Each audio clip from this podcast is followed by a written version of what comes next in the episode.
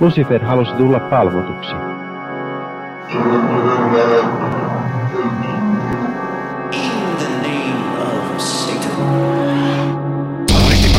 Hyvää päiväpyhää vuorokauden aikaa, mikä se sitten ikinä teille onkaan, kun tätä kuuntelette. Sen voitte myös määritellä toki ihan itse, koska ihmiset elävät erilaisia vuorokausirytmejä. Mutta tämä on Sunnuntai-satanisti podcast, tämä teidän suomenkielinen suosikkipodcast modernista satanismista humanitaarisella, ihmisoikeusmyönteisellä ja ylipäätään leppoisalla otteella. Eli jos etsitte jotain Church of Satan kautta uusnatsihenkistä juttua, tämä ei ole oikea podcast, etsikää joku toinen podcast. Me puhumme suvakkiasioita suvakkitavalla, ja sitä paitsi minun ihmisuhrini on aina jääneet vajaaksi siinä, että koska minä olen kasvissyöjä, niin sitten en ole tohtinut kuitenkaan tappaa ketään. Paikalla minun lisäksi minä olen siis Pi, minä olen suhteellisen tuore satanisti ja tässä oppimassa ja anekdotoimassa. Minun lisäkseni paikalla on muun muassa Henri Perkeleen temppelistä. Hyvää epäpyhää vuorokauden aikaa minunkin puolestani. Mulla on hirveän sopimaton vitsi siitä, miten kaikki ihmisuhrini ovat myös vajaita, mutta en sano sitä, koska se olisi sopimatonta. Oikein hyvä. Minäkään en ole koskaan sanonut mitään sopimatonta, etenkään tässä ohjelmassa. Paikalla on myöskin toinen, joka ei koskaan sano mitään sopimatonta, tai itse asiassa kolmaskin paikalla on Toni. Morjens. No moi. Kyllähän mä välillä sopimattomia sanon, mutta eipä ne nyt niin kamalia ole. Jos me sanomme jotain sopimatonta tai väärin, niin me olemme erehtyväisiä, mutta me otamme aina mielellämme palautetta vastaan. Ei, kyllä täytyy sanoa, että jos tulkitsette, että sanomme jotakin sopimatonta, niin vika on kuulijassa. Aha, okei. Minulle saa lähettää palautetta, Henrille lähetetään vaan hatullisia kakkaa. Kyllä. Mutta eikö se ole mukavaa saada hatullisia kakkaa? Se riippuu siitä, harrastaako puutarhan hoitoa, veikkaisin. Niin. Mä usein seuraan myös YouTuben kommenttipalstoja, joten mulle toi niin kuin paskan kanssa tekeminen on ihan tuttua toimintaa. Että mulla oli pitkään silleen, että vaikka mulla olisi ollut jotain kommentoitavaa, niin mä periaatteesta en kommentoinut YouTube-kommenttikenttään, koska se tarkoittaisi, että mä oon semmoinen ihminen, joka kommentoi YouTubessa jotain. Mutta sitten mä lopetin sen siinä vaiheessa, kun musta tuli enemmänkin YouTubaaja, ja sitten mä kuitenkin kommentoin omiin juttuihin, niin se meni vähän niin kuin siinä. Mutta on hyviäkin kanavia, jossa on kivoja kommenttikenttiä. Uskon kun näin. Mä en ole koskaan kommentoinut mun mielestä yhteenkään YouTube-videoon.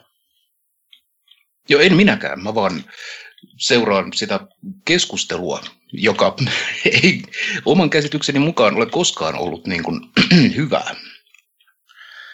Se on niin kuin joo, ei, mä en lähde siihen. Mä oon joskus aloittanut niiden lukemisen ja Mä kyllä niin kuin, siinä tulee itsesuojeluvaisto päälle, ei kykene. Mm. Mutta tänään meillä on aiheena saatanapaniikki, joka täälläkin hyvin pitkälti nykypäivänä mielletään ehkä enemmän Amerikka-keskeiseksi asiaksi, ja meitähän on joskus syytetty myöskin podcastina Amerikka-keskeiseksi aatteeltamme, jota pyrimme olemaan olematta, joten tänään puhutaan siitä, että millaista oli 90-luvun saatanapaniikki Suomessa ja miten me sen koimme. Itse ainakin olin mitä parhaassa iässä kokemaan suomalaista saatanapaniikkia näin niin kuin koulussa olevana ihmisenä. Mutta sitä ennen, meillä ei kauheasti ole uutisia, mutta hetkinen Henri, sinäkö sä nostit, että Behemoth esittää livestriimikeikan hylätyssä kirkossa. Kyllä, eli tuo vanha kunnon puolalainen Blackish-bändi, joka on ainakin yksi omista suosikeistani maailmalta, ja jonka keulomies Nergal käsittääkseni identifioituu satanistiksi. Ja saatanallinen symboliikka on bändillä käytössä hyvinkin paljon. Niin nyt kun elämme koronavuotta 2020 ja keikkailu ja muu aktiivinen elämä on hiukkasen hankaloitunut itse kullakin, niin Behemothin bändi päätti pistää livekeikan pystyyn, ja sehän on sitten 5. päivä syyskuuta, mikäli oikein muistan. Keikan striimin nimi on In Absentia Day. Mä en tunne niin kauheasti Behemothia. Tiedätkö yhtään, että minkä tyyppistä satanistista maailmankatsomusta bändi edustaa? Onko se meidänlaista humaania, karvaista ja kivaa pörröistä satanismia, vai onko se enemmän jotain mä luulen, että sillä on, mä luulen, että sillä on semmoinen aika tervehenkinen, vaikkakin populistinen näkemys siitä. Et, kyllä hyvinkin paljon käyttää sitä niin kuin kikkana, mutta on siellä siis paljon hyvää, mutta on siellä niin kuin ehkä kenties jotain niin kuin magiaankin kallellaan olevaa ajatusta, mutta mä veikkaan, että ne menee enemmänkin just sen se on vaan mainos tyyppisen jutun alle. Joo, Nergalilta ei ihan hirveästi niin kuin sen haastatteluissa ei mennä kovin syvälle niin kuin aiheeseen satanismi. Et toki se, mistä paljon puhutaan, on tämä, että hän olikohan vuonna 2007 Puolassa teki hirvittävän teon ja keikalla repi raamatun. Ja tämän jälkipuitteissa on sitten käyty Jumalan pilkkasyytöksiä ja siis niin kuin oikeussalissa, että saako tällaista edes tehdä. Ja hän on sillä tavalla ainakin ajanut tällaista taiteen ja itseilmaisun vapautta ja pyhien lehmien teurastamista, minkä niin kuin itse allekirjoitan täysin, mutta hänen niin kuin varsinaiseen satanistiseen filosofiaansa ihan kauheasti en ole syväluotaavia niin kuin tutkimuksia asiaa löytänyt. Joo, siis asia kiinnosti senkin takia, että siis, ja mä en mitenkään, kaikki saa kuunnella just niitä bändejä kun haluaa, mutta kun etenkin Puolassa on tämä tietty oikeisto, no lähes suorastaan fasistinen liike ollut viime aikoina kovilla, niin esimerkiksi MGLA olisi mun mielestä se on musikaalisesti yksi kiinnostavimpia bändejä, mitä on vähän aikaan kuullut, mutta niillä on suoria äärioikeistokytkeksiä, niin mä en vaan halua tukea semmoista toimintaa edes kuuntelemalla bändin musaa, niin siksi lähinnä kiinnosti, että ja tämä ei ole, ettäkö ei saisi, vaikka ei olisikaan itse näiden äärioikeistolaisten ajatusten mukana. Se on linjaus, jonka jokainen tekee ihan itsenäisesti. Itselläni on vaan omasta haavoittuvasta yhteiskunnallisesta asemastani johtuen varsin jyrkkä antifasistinen lähtökohta. On hauska, koska mua ei... No, jos tämmöinen niin kuin rasistinen natsiöyhitys, niin eihän se minua henkilönä puhuttele, mutta ei se nyt, jos punkkia tai metallia kuuntele, niin ei se varsinaisesti häiritsekään. Mutta toisaalta samaan aikaan en voi kuunnella kristillistä musiikkia juuri näiden samojen asioiden takia. En halua tukea sellaista iljettävää maailmankuvaa.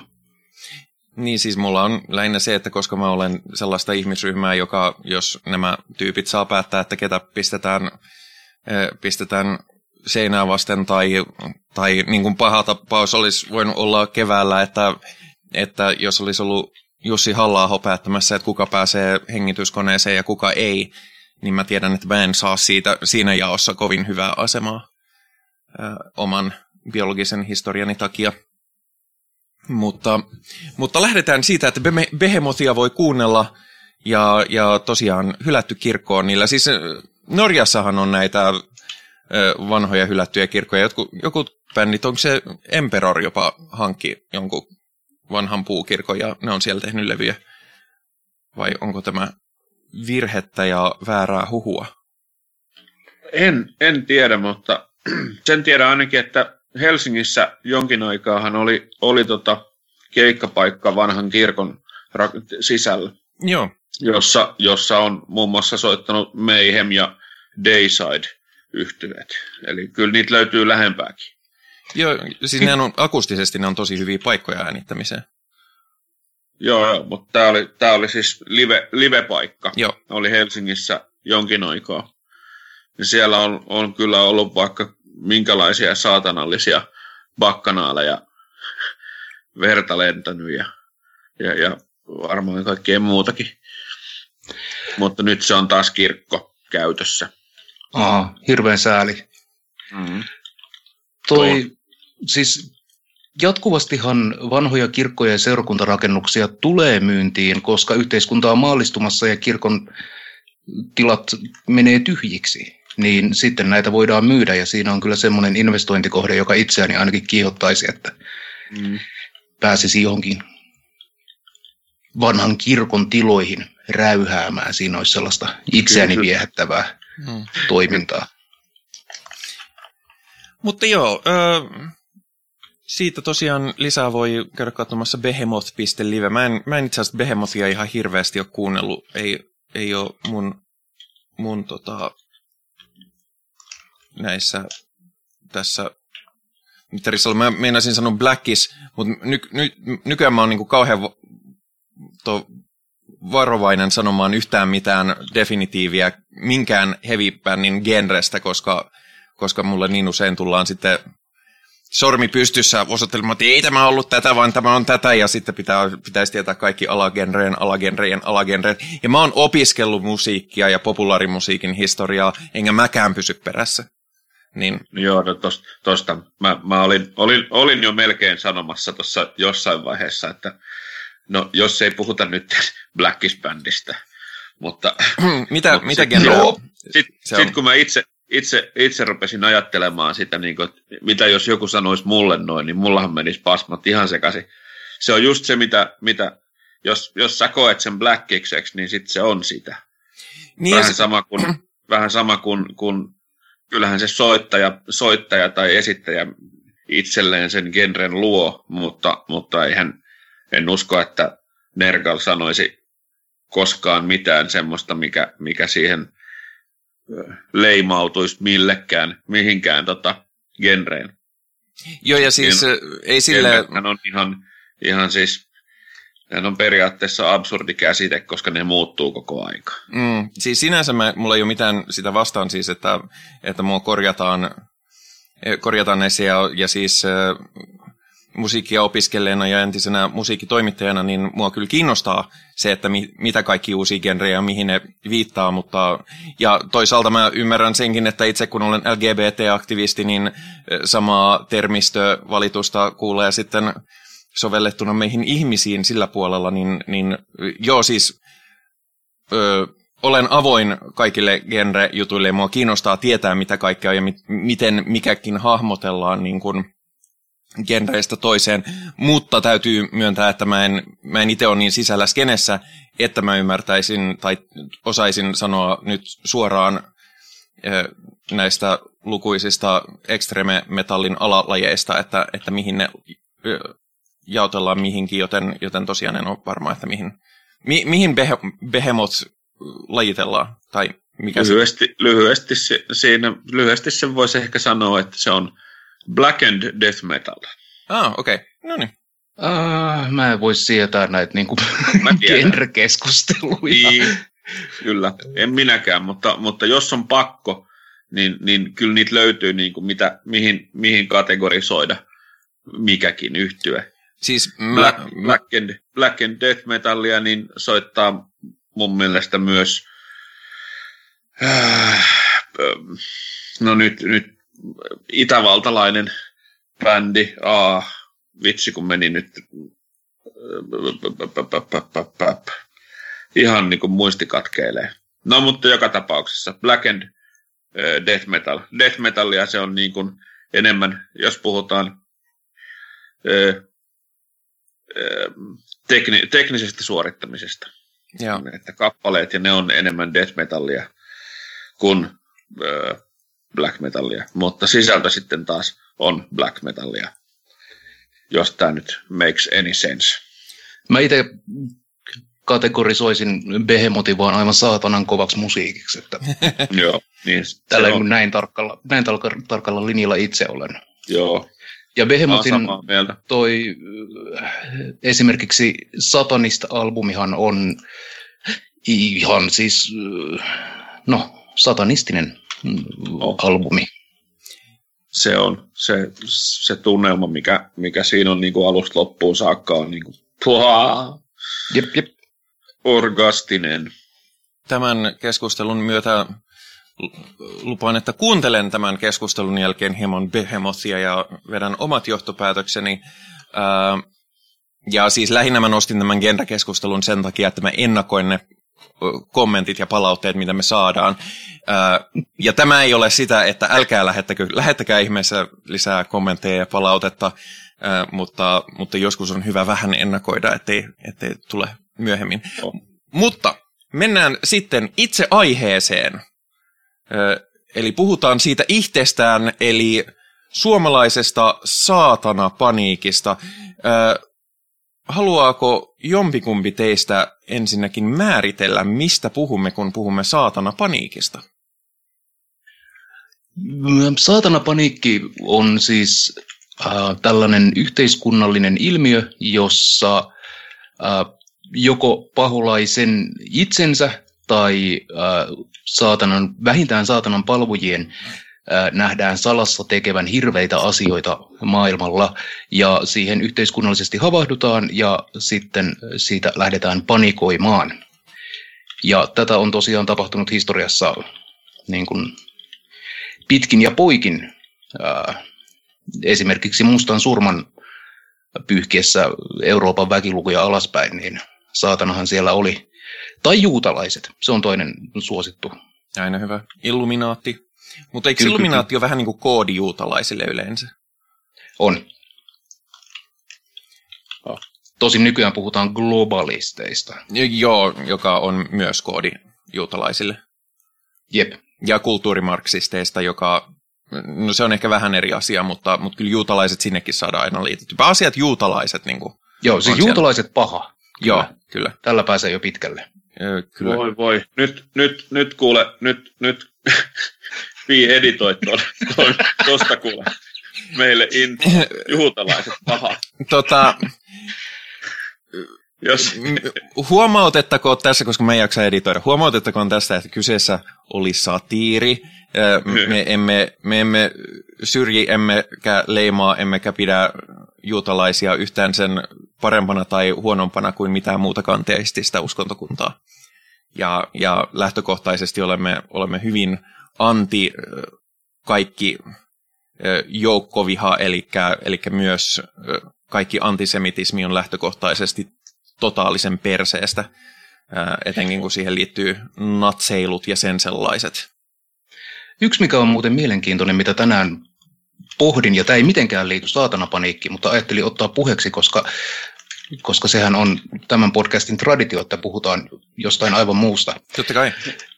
Se on ylipäätään niin podcastien se ykkösjuttu. Mä nimittäin mietin, että miksi tässä nyt satanismissa niin hirveästi aina blastataan kristinuskoa, koska islamhan nyt on vähintään yhtä paha ilmiö. Ja tätä minä pohdin tänään. Ja tulin sellaiseen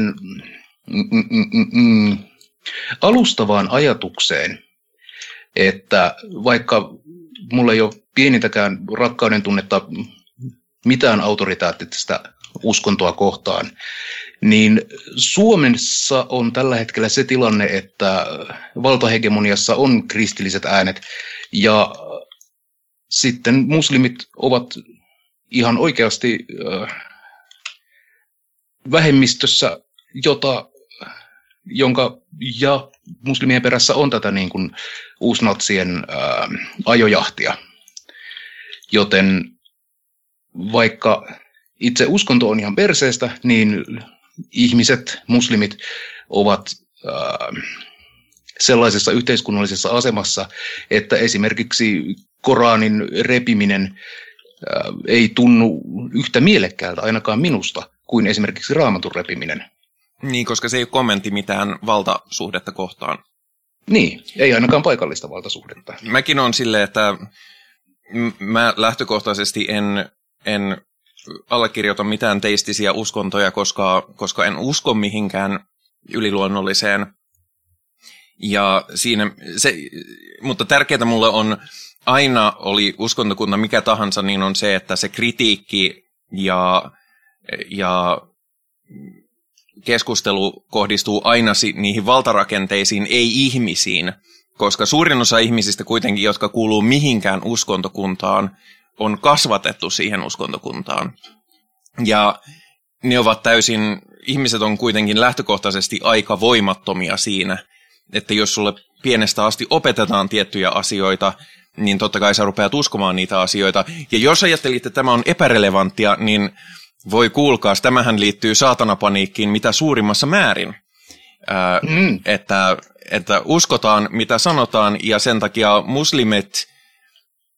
perusmuslimi, joka ei tee mitään, mikä niin kuin vahingoittaisi minua tai yhtään ketään muutakaan, käyvät moskeijassa, rukoilevat kohti Mekkaa, niin totta kai heillä on ihan yhtä suuri vapaus tehdä sitä, kun meillä on tehdä vaikkapa tätä podcastia.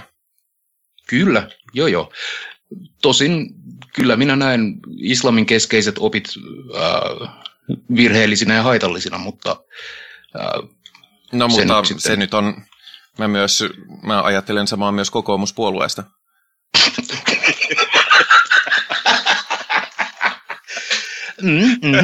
Joo, kyllä. Kuulitte sen täältä ensin. Niin, Islam ja kokoomuspuolue. Ja siis hei, kokoomuspuolueessa on vielä se...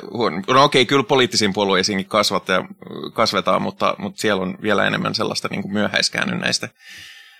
Mutta joo, ylipäätään niin kun, jos haluaa repiä niin kun, tosi pahalta kuulostavia kontekstista irrotettuja klippejä tästä ohjelmasta, niin meitä saa kyllä näyttää niin kusipäältä, ettei niin kun, varmaan ketään ihmistä niin kusipäänä saa esitettyä missään.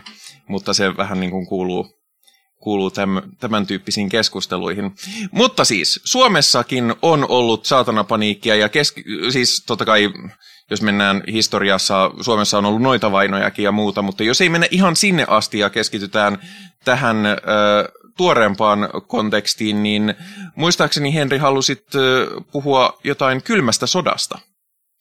Joo, sinänsä hauskaa, että jos puhutaan tästä meidän kokemastamme 90-2000-lukujen saatanapaniikista, niin aloitetaan puhuminen 50-60-luvulta ja tästä kylmästä sodasta, koska se on oikeastaan se, mikä loi edellytykset saatanapaniikille. Ja nyt menemättä tarkemmin yksityiskohtiin, mutta kun Yhdysvalloissa lähdettiin vastustamaan Neuvostoliittoa ja pahaa kommunismia ja ateismia, niin yksi tapa oli Yhdysvalloissa sitten nostattaa kristillisiä arvoja tavallaan niin kuin vastaliikkeenä kommunismille. Ja no, siellä nousee konservativismi ja se on niin kuin punaisista nähdään se hirvittävä saatanallinen voima.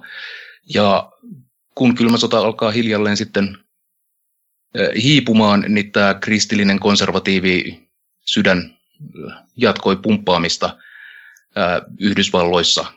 Ja no, erilaiset tällaiset yhteiskuntaa ravisuttavat ilmiöt, kuten sodan jälkeisen lama ja Vietnam ja hippiliikkeet, rock'n'roll-musiikki alkaa nousta, feminismi ja ihmisoikeudet hyi. Alkaa nousta sieltä vastustamaan meidän kristillisiä arvojamme.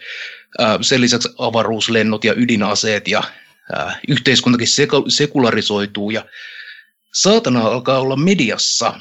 Ja tämän lisäksi, eikä suinkaan vähäisimpänä, Church of Satan perustetaan vuonna 1966. Ja sitten me päästäänkin siinä 70-luvulla viimeistään ihan niin kuin oikeaan saatanapaniikkiin. Tämä on nimenomaan tämä niin kuin yhteys kommunismiin. Mä huomaan, että Jenkeissä se ei ole vieläkään hävinnyt ihan täysin, että varsin paljon kun seuraa somekeskustelua liittyen tuleviin presidentinvaaleihin, niin kyllä saatana ja Joe Biden siellä yhdistetään tosi vahvasti, vaikka niin kuin siinä ei ole mitään järkeä, koska Joe Bidenhan on hyvin hurskas uskonnollinen tyyppi. Joo, mutta hän on katolinen toisaalta, että se on oikeasti kristitty. Mä en itse asiassa tiennyt, että se oli katolinen. Okay. Ja siis sanottiin, että ei puhuta niinkään Jenkeistä, mutta ikävä kyllä Jenkkien kulttuurihistoriallinen vaikutus on muihin länsimaiksi miellettyihin maihin niin suuri, että usein sieltä ponnistavat ilmiöt tulee myös tänne. Ja sitten meillä täällä Suomessakin oli tiettyjä yleisiä syitä olla hieman skeptinen esimerkiksi Neuvostoliittoa kohtaan. Ai joo. Jännä. Mutta siis saatanapaniikin alkaessa siis enää ei nähty kommunisteja kaikkialla, vaan nähtiin saatanallisia salaliittoja kaikkialla. Ja sitten poliisit tekee erilaisia tai poliiseille suunnattuja opastusmateriaaleja, että miten tunnistat saatanan palvontaverkoston alueellasi ja miten rock'n'roll-musiikissa on väärinpäin käännettyjä saatanallisia viestejä, joista muun muassa suomalainen vuonna 1986 julkaistu C-kasetti Rock'n'rollin maailma, joka Seinäjoen helluntaiseurakunta julkaisi, löytyy YouTubesta. Kannattaa kuunnella varsinkin, jos haluat kikatella. Sitten tämä taitaa olla se, mistä on klippi meidän ohjelman tunnarissa. Kyllä, tässä C-kasetissa on tällainen mainos. Eli tämä kasetti on tehty sinulle, joka olet kiinnostunut rock'n'roll-musiikista sen sanoman vuoksi, sen taiteellisuuden vuoksi, sen kapinallisuuden vuoksi, sen voiman vuoksi. Koska se on osa sinua itseäsi, tämä kasetti kertoo rockin synnystä, historiasta, taustasta, sanomasta, vaikutuksista, rock-kulttuurista, suhteessa Jumalan sanaan. Tämän kasetin tarkoitus on tarjota sinulle tosi asioita rock-musiikista näytteineen. Koska tällä kasetilla kuultavat puheaineistot ja musiikkinäytteet sisältävät runsaasti perkeleen tekoja. Pyydämme Jeesuksen veren suojaa jokaisen osalle, joka tätä äänitettä kuuntelee. Joo. Eikö joku näistä myyty? Itse asiassa tuolla Friends of the Satanic Temple Finlandin foorumilla oli justiinsa, että joku näistä hyvin anti-metallimusa-pastoreista oli nyt julkaissut jonkun heavy singlen, joka oli kylläkin, no, ei nyt suorastaan genren riemuvoitto. Ai niin, tämä. Riku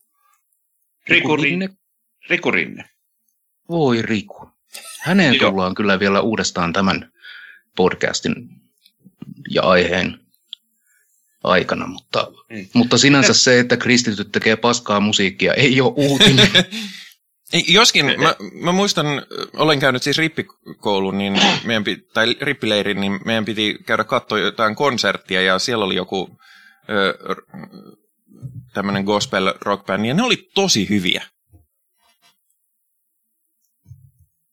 Syvä hiljaisuus. Olen skeptinen tämän väitteen suhteen. Siis musiikillisesti olivat hyviä, en ota kantaa sanoihin, mutta osasivat soittaa oikein näppärästi. Mm-hmm. Kyllä, mutta palataksemme vielä aikakoneella 80-luvulle ja Jenkkilään. Yksi tämmöinen keskeinen teos, joka käynnisti Jenkkien saatanapaniikin, on Michelle Remembers, eli Michelle muistaa. Ja tämä on siis Michelle Smithin ja Lawrence Pazderin kirjoittama kirja, joka perustuu ihan tosi tapahtumiin.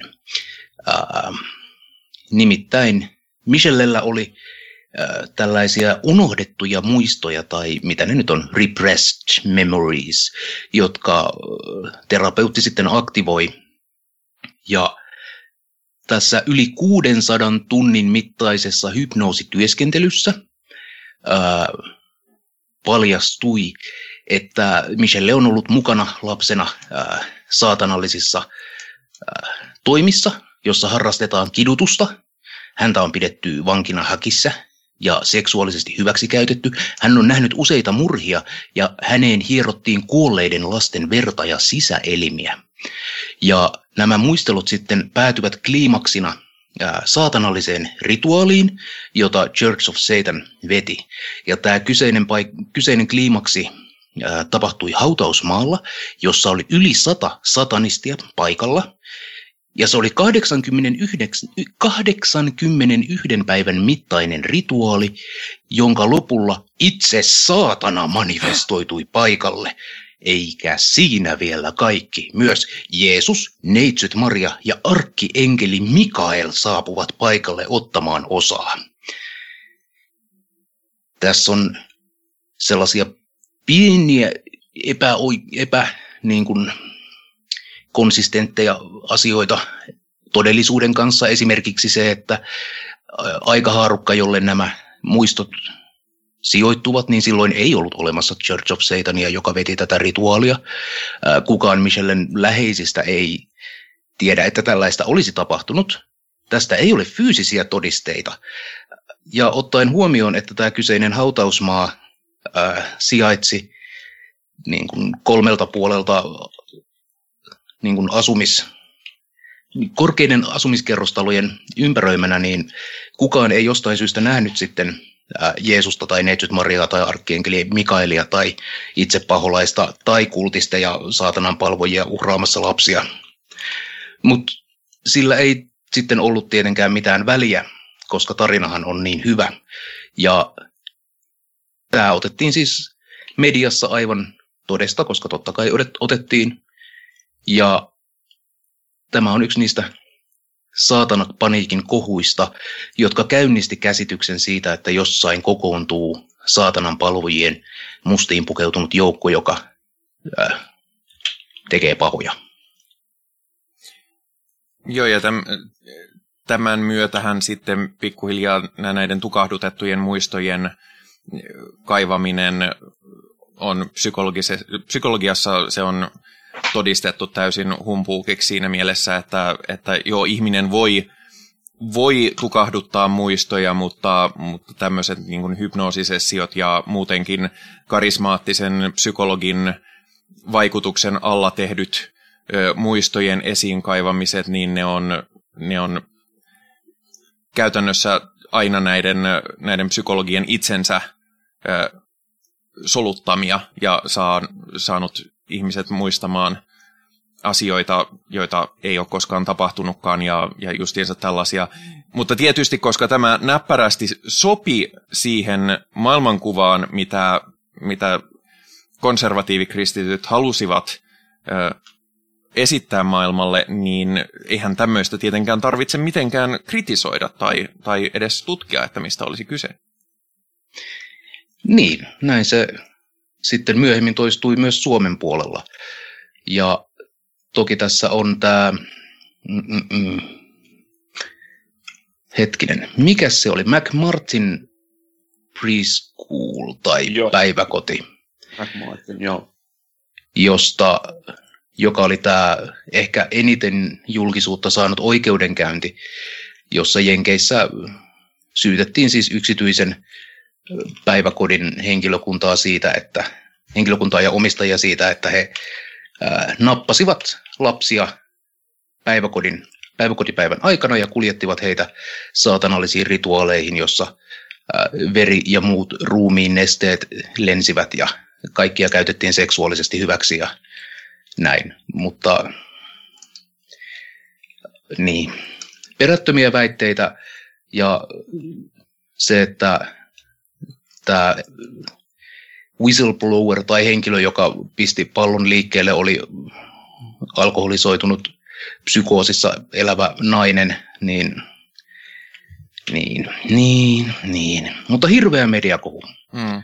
Ja siis tämähän on yksi näitä niin kuin loogisten virhepäätelmien perisyntejä, mihin itsekin edelleen joskus syyllistyn, että jos jokin asia, joka esitetään faktana, sopii ennakkokäsityksiin niin aivan täydellisesti, se on tosi helppo ottaa vastaavaan. Silleen, että okei, joo. Kuulostaa todelta, mutta siinä täytyy oikeasti käyttää aktiivisesti töitä sen eteen, että vaikka olisikin niin siistiä, että hei, vaikkapa Jyrki Katainen teki tällaisen tempun ja on silleen, että no niin siinä se taas nähtiin, niin kannattaa silti katsoa, että missä on lähteet. Ja se, että no itse vanhempana ja lapsia, kun on ollut päivähoidossa ja koulussa ja muuta, niin toihan on todella niin kuin emotionaalisesti latautunut tilanne, että by the way, sun lapsia raiskataan päiväkodissa. Mm. Varsinkin aikana, jolloin naisten töissä käyminen ylipäätään alkoi olemaan juttu. Ja hirvittävää epävarmuutta sen suhteen, että nämä lapset, jotka aikaisemmin on pidetty kotona, niin menevät nyt ventovieraiden ihmisten vartioitavaksi. Ja niin, sehän sitten nähdään siellä. Mm. Kuule, saatana raiskaa pikku Petteriä. Oliko Tonilla jotain vai? Ei, siis mä vaan toi... Kaikki kuitenkin aina menee niin kuin takaisin siihen, että meidän pitäisi katsoa koko ajan sitä tietoa, mitä meillä on niin kuin käsillä. Mm. Ja sitten pelkohan tulee, noihan pelkää. Ja se, että kun tämä rupeaa niin kuin vaikuttaa yhteiskunnallisesti, niin poliitikot tulee mukaan ja ei halua edes pysäyttää sitä. Ja on tämä niin kuin... Ja sitten on ehkä pahimpana tässä on se, että sitä on edelleen tänäkin päivänä, uskotaan. Anteeksi, se olen minä, joka täällä on. Muista ottaa lääkkeet.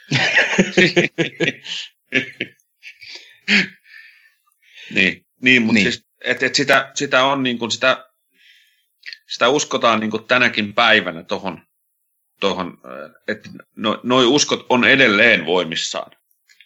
Ja siis senhän ymmärtää hirveän hyvin juuri, niin kuin Henrikin sanoi, että tietyistä, vaikka ne ei kohdistuisi edes omiin lapsiin, mutta niin kuin ylipäätään tietyistä asioista, jos syytetään ihmisryhmiä, niin ihmisten vaistot kuitenkin toimii niin, että tietyistä syytöksistä tulee voimakas primitiivireaktio, ja niitä on muun muassa lasten hyväksikäyttö ja ihmissyönti ja hautojen häpäiseminen ja tällaiset asiat, niin niistä saa todella helposti vetävän narratiivin, joka sitten voidaan myydä jonka varjolla sitten voidaan tehdä poliittisestikin hyvin kyseenalaisia asioita. Ja vaarallistahan siinä on se, että kaikki, jotka on mukana, lähtee mukaan siihen, niin kaikki, tai voisin jopa joissain tapauksissa sanoa, että suurin osa ei edes niin kuin tiedä, että mistä on kyse, koska se narratiivi tulee niin voimakkaasti, josta päästään hieman myöhemmin omiin kokemuksiini saatanapaniikin aiheuttamista käsityksistä. Mitä minulle syötettiin? Kerron ensin tällaisen viehättävän kaskun, nimittäin aikoinaan, kun olin tosiaan luennoimassa paholaisesta ja sen historiasta ja mielikuvista, ja tuli aika sitten puhua näistä niin kuin, saatanapaniikista ja miten se Suomessa näkyy, ja jotta me voidaan välittää tietoa, niin sen henkilökohtaiseksi saattaminen on melko tärkeää, joten vertasimme tätä, niin kuin miten yleisiä asenteita muuttuu ja muodostuu ja miten tietyistä ihmisryhmistä saadaan niitä noitavainon kohteita. Ja otimme silloinkin vahvassa yhteiskunnallisessa keskustelussa olleen maahanmuuton aiheeksi. Mm-hmm. Ja esitin, että miten sitten esimerkiksi saadaan sopivalla pöhinällä ihmisryhmän ihmisarvo negatoitua, kun sanotaan, että ne tulevat sinne väkisin ja raiskaavat lapsenne ja näin. Ja siis niin, keskustelua, jota tietyissä piireissä maahanmuuttajista käydään ja mitä mielikuvaa halutaan meille välittää. Niin täällä luentosarjalla en yhtään tiedä, että mikä hänen poliittinen agendansa oli, tai poliittinen identiteettinsä, mutta hän suuttui kauheasti tästä vertauskuvasta ja otti pilotin niskaansa ja lähti menemään, koska täällä jotkut vitussuvakit vaan luennoi. Mm-hmm. Niin, no tässä tullaan taas siihen, niin kun, että se on siellä, että siis, jos sä et tiedä jotain asiaa, niin miksi sun pitää sitten niin kun lyödä siihen joku leima, joka on niin kun pelottava, niin kun nyt saatana, tai sitten joku, joka on niin ihana, joka on niin kun heidän jumalansa. Se on niin kun, mistä koko ongelma lähtee. Mm. Miten sit, miksi noin yksinkertainen asia pitää saada näin kamalan niin kuin hysterian aikaiseksi? Ja siis, mä en ymmärrä. Mun ymmärrys loppuu kesken. Ja siinä on myöskin se, mitä itse joudun transihmisenä kokemaan, on se, että jos olet osa vähemmistöä, niin kuin nyt satanistit lienevät vähemmistöä, mutta tämä pätee kaikkiin vähemmistöihin. Jos olet vähemmistöä, etenkin jos olet jotain niin kuin suurennuslasin alla olevaa vähemmistöä, niin kuin esimerkiksi maahanmuuttaja, niin kaikki, mitä kukaan sun viitekehykseen tai ihmisryhmään kuuluva ihminen tekee, niin siitä tulee koko sen ihmisryhmän asia. Toisin sanoen, Suomessa esimerkiksi käydään paljon nyt transkeskusteluissa tätä, että niin monet transihmiset katuu sitten niitä hoitoja myöhemmin. Ja siis sitä on tutkittu, niin kyseessä on todella pieni prosentti, mikä ei tarkoita sitä, että sitä tapahtuu, totta kai. Mutta sitten siitä tulee, että no, koska 1,4% transihmisistä syystä tai toisesta katuu läpikäymien hoitoja, niin se kyllä tarkoittaa sitä, että näitä ei pitäisi antaa kenellekään. Jos joku maahanmuuttaja hakkaa jonkun baarissa, niin sitten kaikki maahanmuuttajat pitäisi heittää pois. Ja sitä minä ainakaan en yritä väittää, etteikö olisi satanisteja, jopa moderneja satanisteja, jotka ei olisi jollain tavalla perseilly jotain asiaa jossain vaiheessa, syyllistynyt rikoksiin, tehnyt vittumaisia asioita, tehnyt dorkia asioita, niin kuin vaikka vanhojen kirkkojen polttaminen. Ja se on ärsyttävää ja se on paheksuttavaa, mutta se, että sitten se on, että kaikki satanistit ovat tällaisia, niin se on aina tämä, että no, jos joku kristitty perseilee, niin kuin aika monet niistä on perseilyt historian varrella, niin kummasti kaikkien kristittyjen ei tarvitse vastata tämän yhden henkilön perseilyyn, koska he ovat enemmistöä. Mä luulen, että suurin osa ihmisistä, niin kuin nyt, jos puhutaan niin kuin, no, länsimaalaisista, niin suurin osa ihmisistä on lähtökohtaisesti varmasti satanisti. Niin kuin, mutta niin kuin, ei ole tietoisesti sellainen. Mä kyseenalaistaisin ton, koska satanismi on kuitenkin aika spesifiä ja siihen liittyy niin voimakasta tällaista assosiaatiota, että ei kyllä varmasti suurin osa ihmisistä ole niin kuin satanisteja, mutta humanisteja kyllä. Mm. Ja meidän edustamamme moderni satanismihan on lähtökohdiltaan humanistista, niin kenties näin, jos muotoilisi. Ja siis ihmisiä, jotka lähtökohtaisesti kun selittää mitkä on ne arvot, mitkä niin kuin, minkä takia minäkin itseni tituleeraan nykyään satanistiksi, niin ne arvot on sellaisia, mihin ihmiset pystyy kyllä yhdistämään. Mikä muuten pätee moniin teistisistäkin uskonnoista, että on sellaisiakin teistisiä uskontokuntia, joiden lähtökohdat on niin kuin hyvin humanistisia ja muita, mutta en silti ole kuullut näihin teistisiin uskontokuntiin. Mutta jos heitetään hieman henkilökohtaista, mulla nimittäin on, mun lapsuudesta ja nuoruudesta aika paljon kokemuksia saatanapaniikista johtuen siitä, että siis mä olin 4. luokasta 6. luokkaan, mä olin tarkkiksella. Nykyään tarkkiksia ei enää ole, ja syy miksi mä olin siellä oli se, että mua koulukiusattiin todella paljon, niin kuin aivan non-stop, ja mut oli helpompi lähettää tarkkikselle kuin puoli koulua. Niin. Ja itse asiassa tarkkis oli toisaalta tosi siistikin, siellä pienemmät luokat ja lepposa meininki, ja ei saatu läksyjä ja kaikkea. Oli siellä sitten niitä häiriötapauksiakin, joiden joko mä en kuulunut, mutta tarkiksista oli varsinkin silloin tosi paljon ennakkokäsityksiä, jotka ei pitänyt paikkansa. Mutta siis meillä oli siellä oikein mukava opettaja, jonka tulin loistavasti toimeen. Ainoa huono puoli siinä oli, että se oli natsi. Ja tässä kohtaa mä en käytä tätä sanaa kevyesti, vaan kun on myöhemmin miettinyt kaikki niitä asioita, mitä se on opettanut ja mistä se on puhunut, niin ne on niin kuin kirjaimellisesti ollut fasistisia ja äärioikeistolaisia. Ja yksi näistä teemoista, mitä se opetti paljon, oli puhdasta saatanapaniikkia. Kontekstina.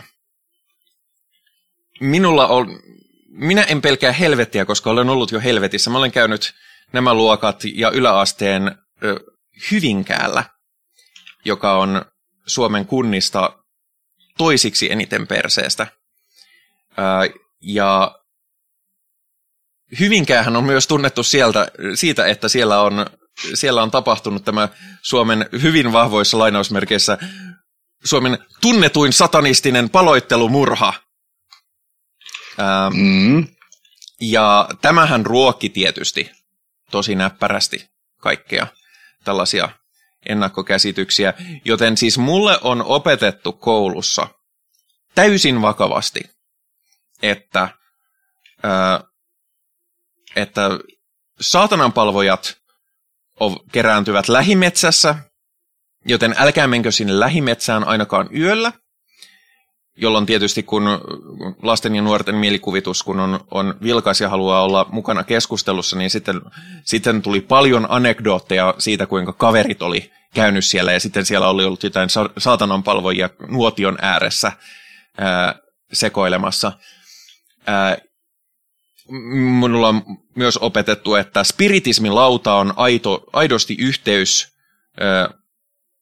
helvettiin, ja sain kuulla suoran anekdootin siitä, joka esitettiin täysin faktana, että eräät olivat pelanneet spiritismilaudalla ja sitten paikalle oli tullut ihan oikea demoni.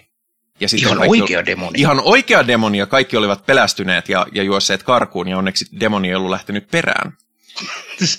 Joo, ne on vittumaisia, kun ne on tosi laiskoja liikkuu. Niin, ne on silleen vaan, no hitta, sinne meni lounas. Minulla on opetettu, että siis täysin fundamentalistista uskonnollista käsitystä ylipäätään siitä, että Jumala, Jeesus, saatana on aktiivisia olentoja, jotka vaikuttaa maailmassa koko ajan siihen, mitä teemme. Ja myös toki se, että holokausti oli ihan ok, koska se oli rangaistus juutalaisille siitä, että he ristiinnaulitsivat Jeesuksen. Nice. Toi on kova. Se on juuri sitä, mitä haluaa ala-asteikäisille opettaa. Myös kuulimme, että Suomihan on venäläisille pelkästään tykinruokaa, ja meidän pitäisi valmistautua jo uuteen Venäjän hyökkäykseen. Se antoi mulle niin paljon unettomia öitä, koska se esitettiin vaan silleen, että no sota nyt alkaa minä hetkenä hyvänsä, että valmistautukaa nyt vaan siihen. Totta kai homoseksuaalisuus oli äärimmäisen paha asia. Mutta siis siinä vaiheessa, kun sitten mulla oli jo opetettu näitä asioita jonkun aikaa, niin siinä vaiheessa, kun tämä tapahtui, tämä Hyvinkään palottelusurma, niin, ja se esitettiin mediassa täysin kritiikittömästi sillä lailla, että nyt on tapahtunut tällainen satanistinen rituaali, tai saatanan palvontarituaali, johon sitten liittyy ihmisuhri, niin se osui niin vahvasti, tai tuli niin vahvasti minulle opetettuihin ennakkokäsityksiin, että mä hyväksyin sen totta kai täysin kritiikittä. No, mutta sellaistahan ne saatanan palvojat tekee, ja ne on siellä metsässä, siellä Paavolassa. Kyllä me kaikki tiedettiin, mikä metsässä on. Kun se tuodaan ajankohtaisohjelmaan, niin siinä jo niin kuin on niin kuin lähtökohtaisesti väärä niin kuin alusta tuollaiselle. Ja mitä siis tulee siihen, että toi on se, mikä niin kuin, ne oli oppinut sen sieltä Yhdysvalloista kyllä aika hyvin, että se tuodaan mediaan. Et median kautta saadaan niin kuin se suurin että millään ei ole väliä, kunhan se niin kuin saadaan mediaan. Ja kyllä se saatiin mediaan sillä, että sulla on niin sanottu kirjan oppinut, vaikka onkin sitten täysin niin kuin saatanapaniikin niin kuin syövereissä, niin kuitenkin jonkinlainen niin kuin koulutustausta ja tulee puhumaan järkevällä tavalla asioita, jotka on ihan järjettömiä. Joo, ja Suomessahan näissä keskusteluohjelmissa esimerkiksi Keijo Ahorintahan oli useaan otteeseen niin kuin asiantuntijana, sillä hän oli tutkinut saatanan palvontaa ja tätä niin kuin ilmiötä. Ja hän pystyi kommunikoimaan tämän niin kuin uskottavasti ja rauhallisella kielenkäytöllä, ja hänellä tuntui olevan valmiita niin kuin vastauksiakin siihen, mitä voidaan tehdä. Ja no, ne nyt oli, että parempaa nuorisotyötä ja pidetään huolta lapsista ja näin, ja se kuulostaa ihan tolkun toiminnalta.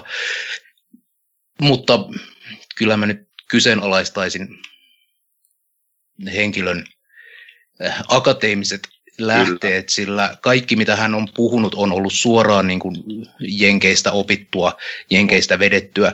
Ja sehän on kätevää, kun ei tarvitse missään vaiheessa sanoa, että mihin tämä niin kuin tutkimusdata perustuu, vaan sanotaan vaan, että meillä on näyttöä, että saatananpalvojilla todella on maailmanlaajuinen verkosto, johon liittyy lasten seksuaalista hyväksikäyttöä ja huumekauppaa.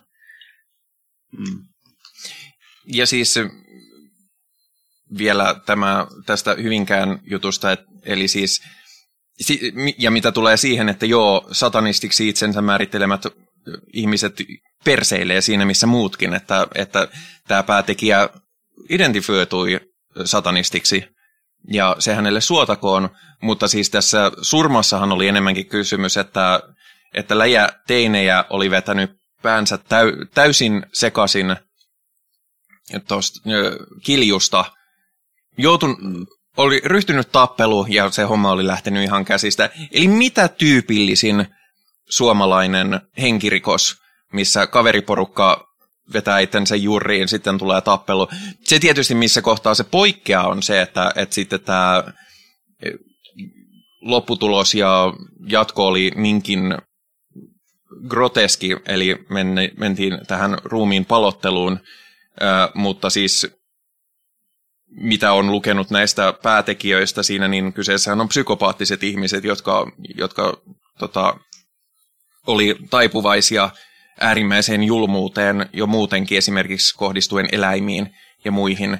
Ja sehän on täysin riippumatonta satanismista, että jos olet ihminen, joka olet taipuvainen tällaiseen, niin kyllä ei se vaadi mitään erityistä uskonnollista tai filosofista käsitystä, että siihen sitten ryhtyy, jos on sellaisen taipuvainen. Ei, ja siis tämä on mun mielestä just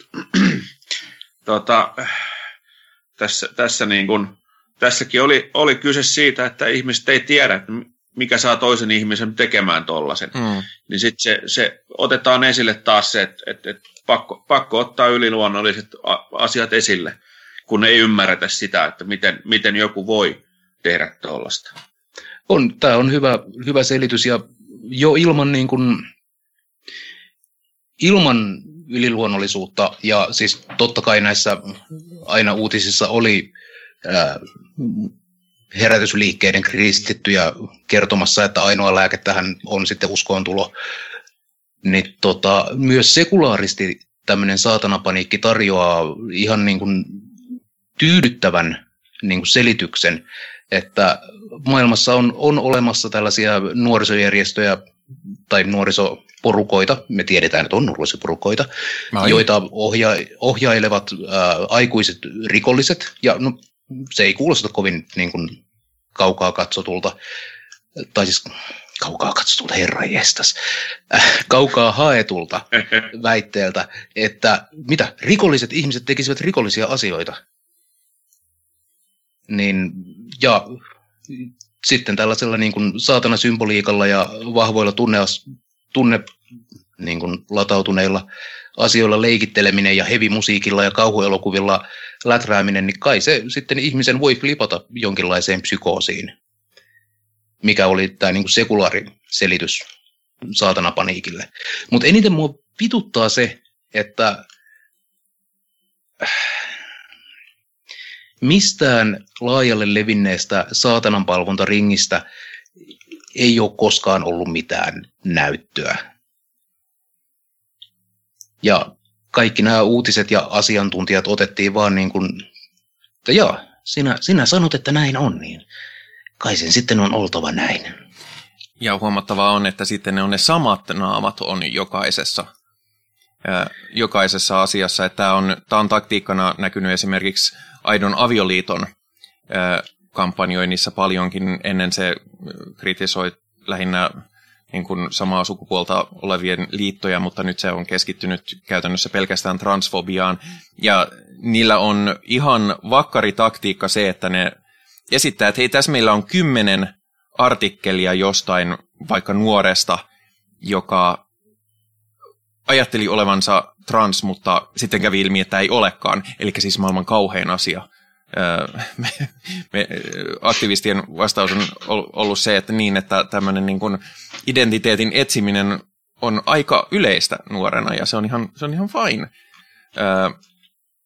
Mutta sitten tosiaan, kun katsoo näitä, että meillä on tässä 10 artikkelia nuorista, ja sitten katsotaan, että niissä on kaikissa ne samat 1 tai 2 naamaa, niin sen mä oon huomannut myöskin näissä, että aina kun sitten on entisiä saatananpalvojia tai saatananpalvonnan asiantuntijoita, niin kummasti siellä on aina ne 1-2 naamaa, joilla on sitten vielä yleensä joku liitännäisyys johonkin järjestöön, jolla on motiivi saada tämä agenda esille. Minulle tulee mieleen tällainen mediassa 90-luvun lopulla ollut ex-saatananpalvoja Päivi Niemi mieleeni. Kuinka se näin? Jaa, en tiedä. Ihan sattumalta.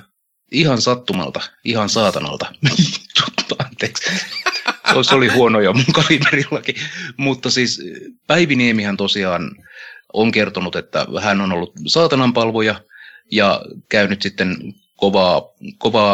elämän kovaa koulua ja palvonut saatanaa, kunnes löysi Jeesuksen ja parani kaikesta. Ja teki tuolloin vapaaehtoisnuorisotyötä ja muuta. Ja mitäpä media enempää rakastaisi kuin tällaista niin kuin sympaattinen nuori nainen, joka tulee kertomaan, että saatananpalvonta paha. Ja karuja kokemuksia sieltä. Ja itsehän tuohon aikaan, kun Päivi Niemi oli aktiivinen, minä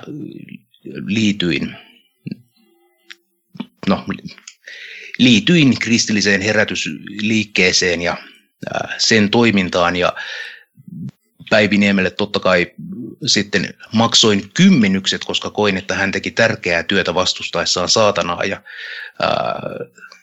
Jos ne rahat joskus saisin takaisin, niin kusisin hunajaa, mutta niitä tuskin koskaan tulen näkemään. Ja se, että hän teki vapaaehtoistyötä, jota sitten rahoitettiin, niin yleensä sitä kutsutaan ihan vaan työksi. Anyway. Älä huoli, mä ostin lipun Iron Skyhin ja sama olisi mulla niiden rahojen kanssa. Joo. Mutta joo, Päivi Niemi siis asiantuntijana näistä saatanan palvonta kikseistä ja sen perusteella nyt ehkä varttuneemmalla iällä skeptisen linssin kautta, kun katsoo näitä hänen todisteitaan, niin siinähän meillä oli kapinallinen punkkari, joka pöndellä halusi kantaa ristiä väärinpäin ja sillä herättää pahennusta, mihin samaistun, koska itsekin kannan ristiä väärinpäin sen takia, että haluan herättää pahennusta. Niin ja siis mutta ilmeisesti kyseessä oli, että se nuorena todella oli pahasti syrjäytynyt ihminen ja siinä mielessä joo, kyllä. Siinä mielessä nostan hattua ja on ihan tyytyväinen, että se sai ponnistettua kuitenkin itsensä sieltä pois ja löytänyt sitten myöhemmin uran ja muuta.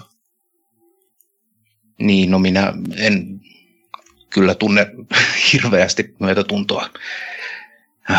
Mutta se johtuu siitä vaan, että minä olen katkera ja kiukkuinen ja groteski ihminen. No sanotaan, että jos mä olisin lähettänyt sille rahaa vääristä syistä, niin mullakin voisi olla erilainen, mutta etenkin tämä, kun me löydettiin siitä, tai sä taisit löytää siitä, vai kuka meistä? Sä löysit tuoreen jutun tästä.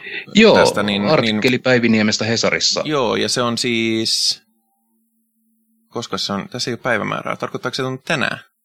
Se on tänään tullut. No niin. Niin siis sehän vaikuttaa ihmiseltä, joka on ihan kohtuullisesti balanssissa nykypäivänä. Kenties. Joskin aika paljon silloin tätä uskonnollista estetiikkaa sen kotona, mutta jälleen kerran se ei ole minulta pois, vaikka sitä olisikin. Ja sitten näitä pastoreita oli, joilla oli vahvasti sanottavaa asiasta, muun muassa ilmeisesti tämä herrasmies, joka sanoi, että hevimusiikki on pahuuteen tie ja nyt tekee itse hevimusiikkia. Niin, Riku Rinne.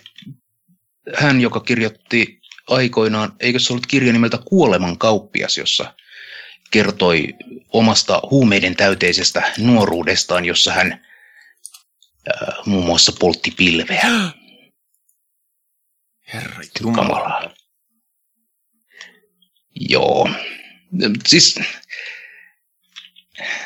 ei pitäisi ehkä niin kuin epäillä ihmisistä heti ensimmäisenä pahaa, mutta kyllähän tässä vahvasti vaikuttaa siltä, että markkinarakoa on haistettu ja sitten ollaan saatu tämän yleisen paniikin ja epäluulon aikana myytyä materiaalia ja promottua itseään ja omaa maailmankuvansa eli kristillisyyttä ja saatu rahaa, valtaa ja vaikutusvaltaa. Anteeksi, kieli on aivan solmussa tänään. Rahaa, ystäviä ja vaikutusvaltaa piti sanomani. Joo, sillä on kyllä aikamoinen, kun menin katsomaan Riku Rinteen bibliografiaa, niin hänellä on kirjoja nimeltä Varo, vihollinen. Jumalan rakkauden pyörremyrsky on tulossa. Pyörremyrskyt on vaarallisia. Mitä vittua? Jumalan rakkauden pyörremyrsky on tulossa. Jep, okei, right. Nyt löydettiin mulle toi on mun pornonimi. Mm-hmm.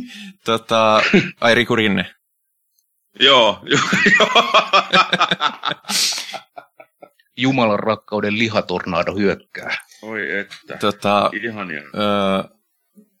Syvyyden kuilusta on tosiaan saatanan palvonnasta. Se taisi olla se, mistä mainitsitkin.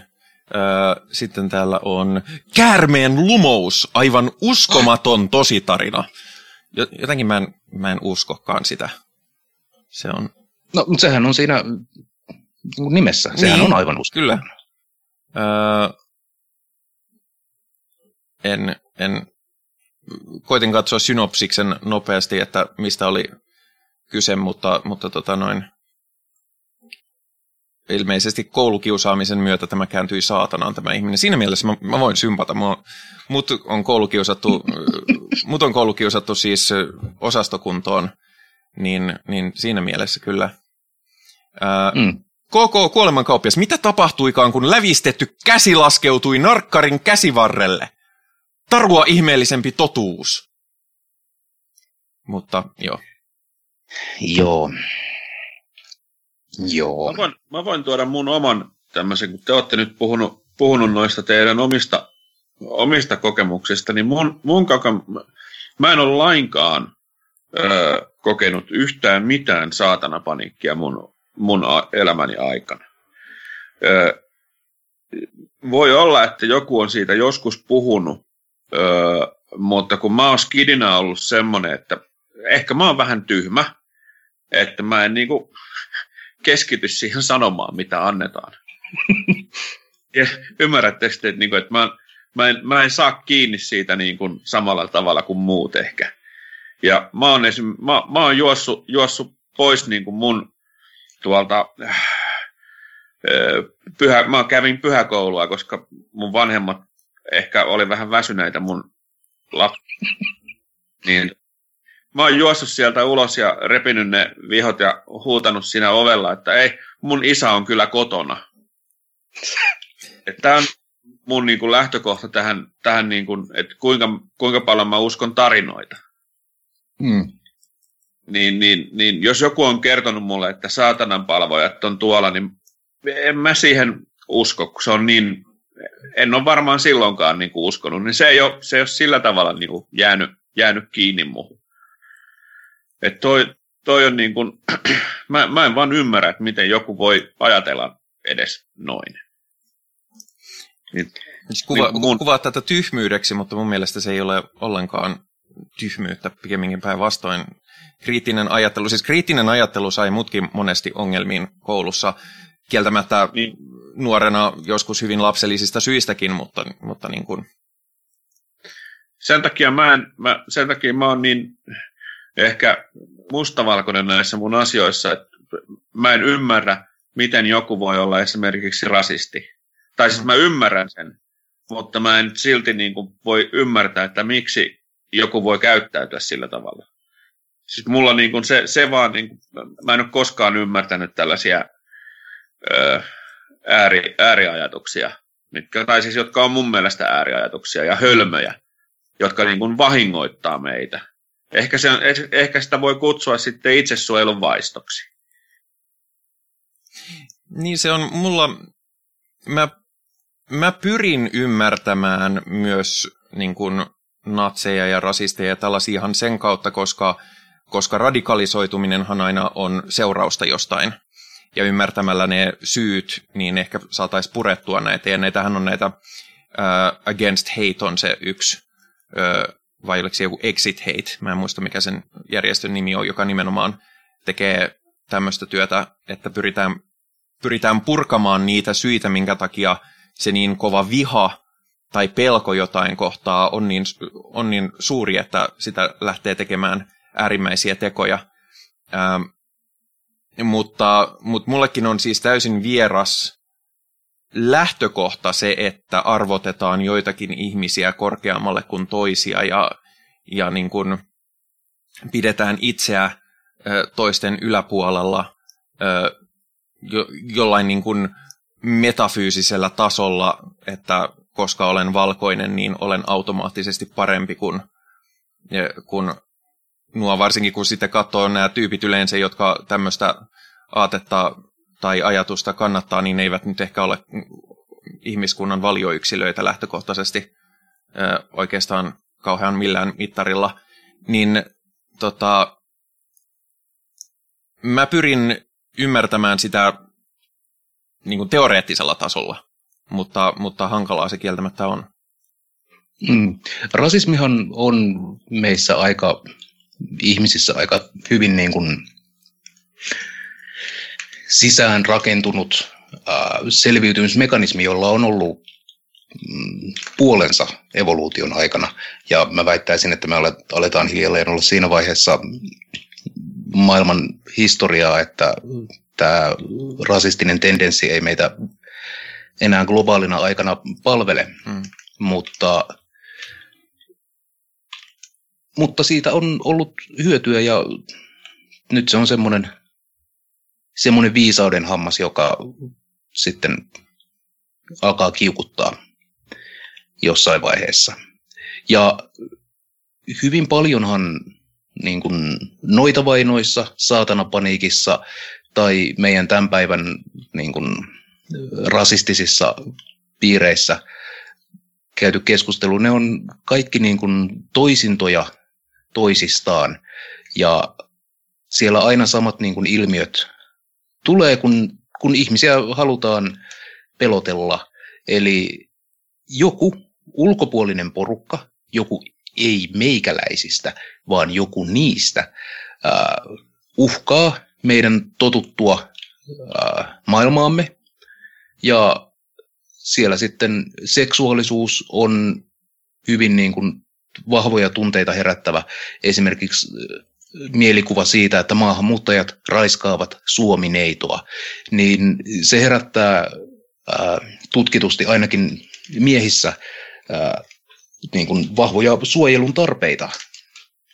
Että yleensä vielä aika sovinistisia sellaisia, että se, että ne raiskaa meidän naiset ihan niin kuin kyseessä olisi jonkinlainen omaisuus, joihin heillä on automaattinen oikeus ja muilla ei ole. Niin, aivan, joo.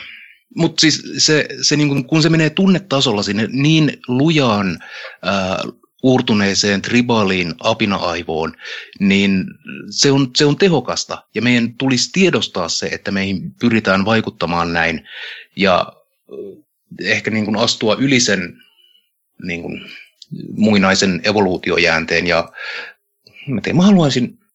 Onko mä koskaan kertonut, että mä haluaisin toivoa, että yhteiskunta rakennettaisiin niin rationalismin pohjalle? Ai jaa. Mä en ole kuullut sun sanovan tätä, mutta mä en ole suorastaan yllättynyt. Ja sitten, mikä on siis olennainen osa saatanapaniikkiahan ihan kaikkialla, on metallimusiikki. Ja se on jännä, miten populaarikulttuuri. Aina kun tulee jotain uutta populaarikulttuuria ja niin kun voidaan katsoa todella kauas taaksepäin. Voidaan katsoa muun muassa Mozarttiin, jonka Sauberflöte, mikä se on, taikahuilu, aiheutti suurta pahennusta aikanaan. Radikaaleja teoksia, jotka aiheutti pahennusta, niin meillä on nykyään se, että kaikki uusi populaarikulttuurin ja massamedian muodot on automaattisesti saatanasta ja kyllä, aiheuttavat pahennusta tai aiheuttavat pahoja asioita maailmassa. Suurimpia esimerkkejä sarjakuvat, blues-musiikki, joka oli se alkuperäinen Devil's Music. Tähänhän ei tietenkään liity mitään rasismia tähän lähtökohtaan. Ja internethän oli nimenomaan se, joka toi satanismin tänne meidän puhtoiseen, jumalalliseen Suomeen. Ja ennen kaikkea valkoiseen Suomeen. Nimenomaan, kyllä. Täysin arjalaisia, paitsi ei yhtään. Niin, ja siis sitten on kirjapaino, mikä oli hirvittävä asia, koska nuoret naiset ei tee enää mitään muuta kuin hysteerisenä lukevat. Kyllä, ja lennätinhän oli myöskin, aiheutti paljon kohua aikanaan sen takia, koska sehän mahdollisti naisille kommunikoinnin miesten kanssa, jotka saattoivat olla jopa ihan eri paikassa. Oi kamala. No. Sua järkyttää varmaan myös, että sähkövalo on ollut hirvittävä asia, totta kai, koska nyt voidaan panna valot päällä. Ja siis olen Tämä ei ole liioittelu, vaan mä olen lukenut tämän mielipidekirjoituksen, jossa paheksuttiin sanomalehteä huomattavasti siitä, että nyt kun ihmiset julkisissa kulkuvälineissä vaan lukevat niitä sanomalehtiä, niin kukaan ei katso ympärilleen eikä puhu toisilleen. Hetkinen. Onko se varma, että sä et puhu älypuhelimista? Ei, keskusteluhan on siis kautta historian ollut täsmälleen sama. Boomer-energia on ollut olemassa ennen näitä meidän nykyisiä boomereitakin, ja kaikki uusi on aina epäilyttävää tai ainakin vähintään huonompaa kuin se, mitä oli aikaisemmin. Ja miksei vaan joku voi olla silleen, että jos mä en ymmärrä, niin sit mä en vaan sitä ymmärrä. Niin, tai olisi niin paljon helpompi olla. Tai jos on jotain musiikkia, josta mä en itse diggaile, semmoista on muuten paljon maailmassa, niin sit mä oon vaan silleen, että no mut hienoa, että tää kolisee joillekin. No, mulle taas oli ihan kamala paikka, kun nuorisotyötä tehdessä, niin tuli se päivä, kun mulle nuori tuli demottaa, että nyt on tiukkaa, tää on uusinta uutta, ja sit sieltä tulee niinku tällaista muminaräppiä autotunella, ja mä oon vaan silleen, että vittu mitä tää on. Siinä vaiheessa tajusin, että nyt minusta on tullut vanha. Mä en ole enää nuori mies aallonharjalla, vaan nyt minä olen boomeri. Mulla toi ei sinänsä ollut tullut iän myötä, koska siis yksi syy, miksi mua kiusattiin niin vahvasti koulussa, oli, että mä en kuunnellut nuorisomusiikkia, vaan mä kuuntelin isäni nuorisomusiikkia. Toisin sanoen progea ja ZZ-toppia ja ACDC:tä ja tällaisia. Mä en ole koskaan ollut nuorisomusiikin aallonharjalla. Jees on edelleen maailman kovin bändi. En ole ikinä kuullutkaan. Kyllä sä et vaan tiedä. Siis melkein varmasti voisin sanoa, että kyllä se sen verran populaarikulttuurissa on, että oot ainakin jotain kuullut. Kieltäydyn. Mutta siis metallimusiikki on tietysti siinä mielessä, se on pitänyt tämän aseman tällaisena paheksuttavana, saatanallisena asiana, koska metallimuusikot ovat, no siellä on satanisteja, siellä on jopa saatanan palvojia, mutta myöskin ne, jotka eivät ole mitään tällaisia, niin tällaiset perinteiset paholaiseen liitetyt symbolit ja kommunikaatiomuodot, niin on sitten oltu silleen, että joo, nämä on meidän. Kyllä, ja se on niissäkin on paljon sitä, että niin kuin aina, että on se pitää niin kuin black metal on siinä mielessä kans hassu semmoinen yhdistelmä. Sanotaan, että halutaan olla black metal artisti, mutta ei haittaa, jos ei meitä kuunnella, mutta mulla on punainen lanka tässä, mutta se ei tullut nyt vielä. Ei hätää, niin käy mullekin huomattavan usein. Mä en ole huomannut tällaista ollenkaan. Mun ratkaisu on silloin, että mä jatkan puhumista, kunnes se löytyy. Tämä sun tapa on ehkä hieman rakentavampi. Ei, mutta siis se voi olla. Se on ihan totta siis heavy metallilla ja rockmusiikilla, no ei rockmusiikilla nyt enää, mutta on tämä niinku paholaisen symbolien kanssa flirttailu, niinku Black Sabbathin We Sold Our Soul for Rock and Roll. Ja sitten meillä on Van Halenin Running with the Devil ja AC/DC Highway to Hell, Pathway to Hell, kamalaa. Ja Motörheadin No Remorse, Judas Priestin Breaking the Law. Niin tämmönen anti-status quo ja paholaisen symbolien hyväksikäyttö metallimusiikissa on, se kuuluu genreen tavallaan. Miksi vihata status quota? Sekin on ihan ok bändi. Vittu. No pakko, kun puhutaan rockmusiikista ja sitten joku sanoo, että anti-status quo ja mä on silleen, että hei.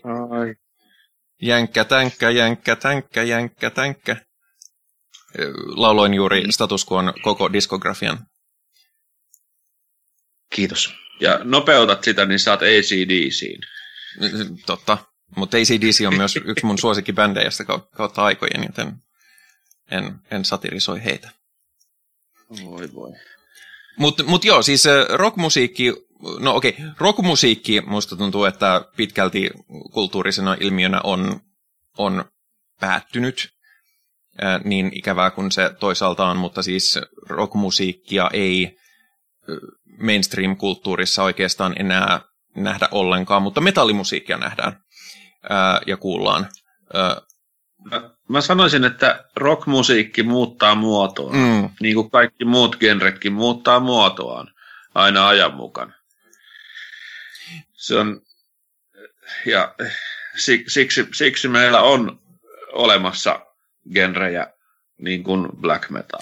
Joo, ja siis mä olen myöskin, teen itse ja myöskin tykkään kuunnella myös konemusiikkia, että siinä mielessä tää, mulla ei ole mitään sitäkään myöten, mutta tosiaan tämä rock... Siis mun pointti oli siinä siis se, että rockmusiikki, se mikä on ollut joskus 70-luvulla rockmusiikkia, hard rockia, niin on tänä päivänä klassista rockia. Mm. Ja sillä tavalla, että ne muuttuu vähän. En halua olla anaali, mutta olen. Joo. Ei, se oli ihan hyvää anaaliutta. On joo, ja siis itse rakastan anaalia, että ei mitään hätää. Mutta siis tämä, johtuuko... Mä niin pahoillani. Mä taas olin vaan silleen, että fair enough. Minusta se, tämä menee... Tämä kuulostaa minusta ihan loogiselta, joten mitäs tässä hihittelemään? Niin. Mehän olemme aikuisia kaikki. Kyllä. Mutta onko metallimusiikki edelleen saatanasta?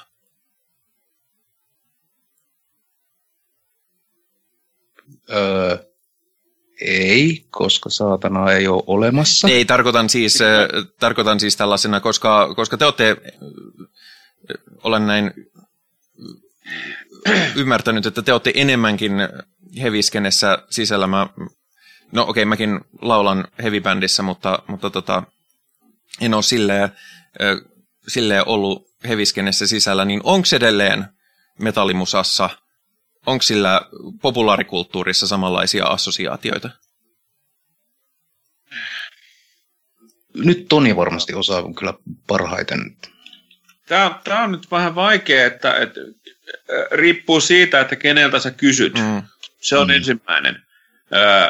Että jos kysyt niin kuin, jos kysyt kristityltä, niin amerikkalaisilta kristityltä, niin sä löydät sitä niin kuin ihan kaikessa uudessa populaarimusiikissa. Ja kaikessa semmoisessa, mistä sä et tiedä mitään esimerkiksi, ja sä et ymmärrä. Että siinä mielessä silloin löytyy kaikessa musiikissa saatanaa. Mutta sitten taas tekijän puolelta, niin kyllä satanismi on aina ollut niin kuin minkä tahansa luovan alan piireissä huomattavasti hyväksyttävämpää, ja tähän tullaan taas siihen, että moni sillä puolella on just suvaitsevaisia ja ymmärtää erilaisuutta eri tavalla. Niin siinäkin mielessä kyllä. Ja sitten jos tullaan vielä siihen, että halutaan, no populaarimusiikissa on aina se, että halutaan tulla esille. Uskoisin, että kaikilla muusikoilla on aina jonkinlainen halu esiintyä niin silloin niin kun tuodaan se saatana myös esille sillä, että markkinoidaan sitä omaa musiikkia sillä. Saadaan siihen niin kun sitä kiinnostavaa tarttuman pintaa. No, saatana on yksinkertaisesti puhutteleva hahmo ihmisille ja taiteessa paholaista käytetään jatkuvasti niin kuin hyödyksi. Niin. Ja mä mietin tuossa, jos laittaisin kristityn hattuni päähän ja lähtisin miettimään, että onko hevi saatanasta, niin ei itsessään. Et siis meillähän on ihan genrekin white metal, joka on siis kristillistä gospelmusiikkia, jos ei koskaan ole ollut hyvää.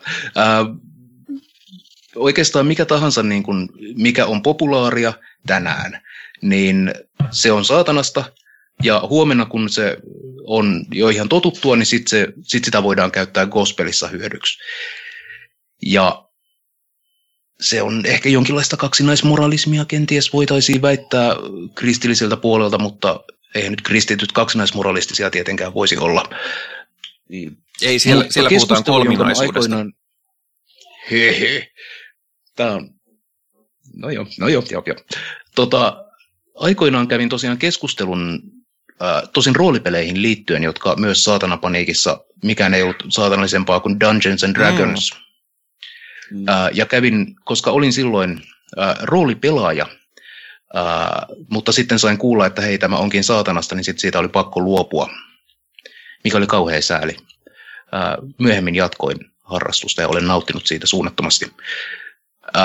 Mutta niin, siis tämän yhteydessä kävin keskustelun hengen veljeni kanssa ja puhuimme siitä, että mikä tekee asiasta saatanallisen. Ei se, että siis Dungeons and Dragons itsessään ei ole välttämättä saatanallista, tai heavy metal ei välttämättä itsessään essentialtaan ole saatanallista, vaan saatanallista voi olla esimerkiksi Formula 1:n seuraaminen, jos se on tärkeämpää kuin Jeesus. Eli jos välität jostain asiasta enemmän kuin rakastat Jeesusta, niin se on silloin saatanasta suoraan. Eli... kaikki on saatanasta. No, mä seuraan Formula 1 enemmän kuin Jeesusta, joten... No, sit se on.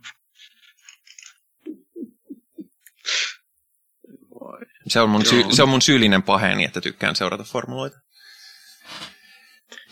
Mä en ole koskaan ymmärtänyt, miksi kun ne ajaa vaan ympyrää.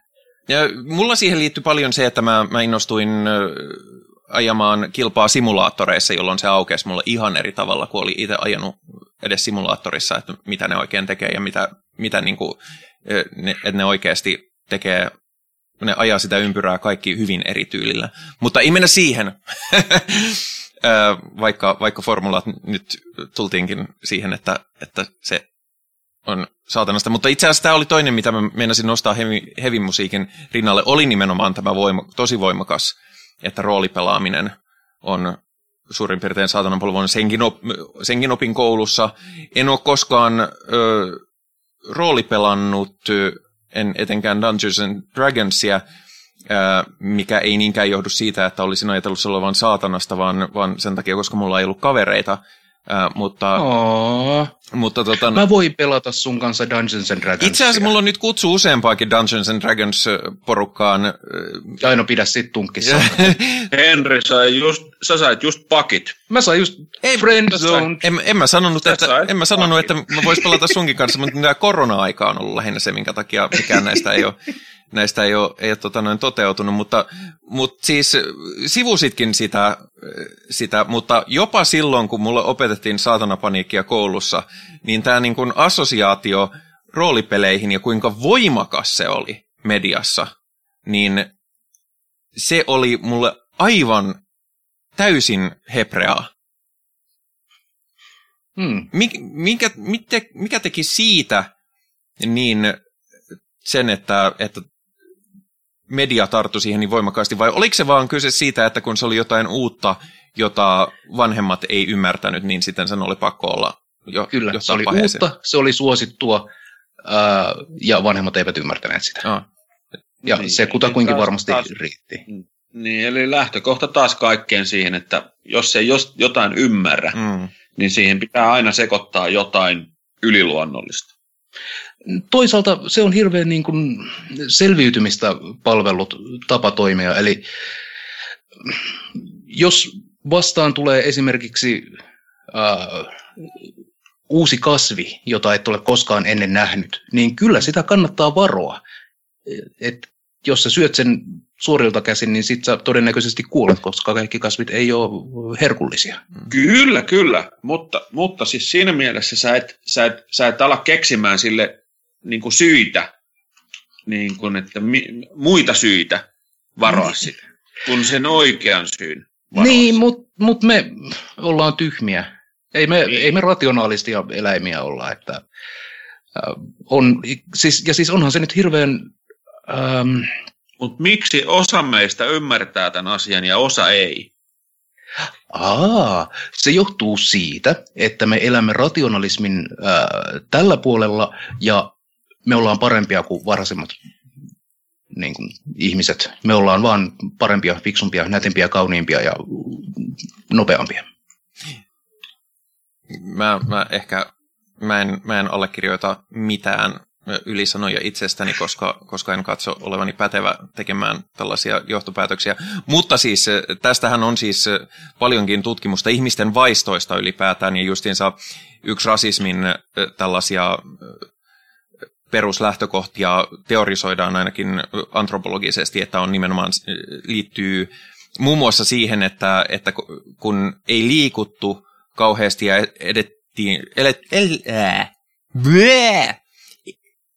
elettiin pienissä yhteisöissä.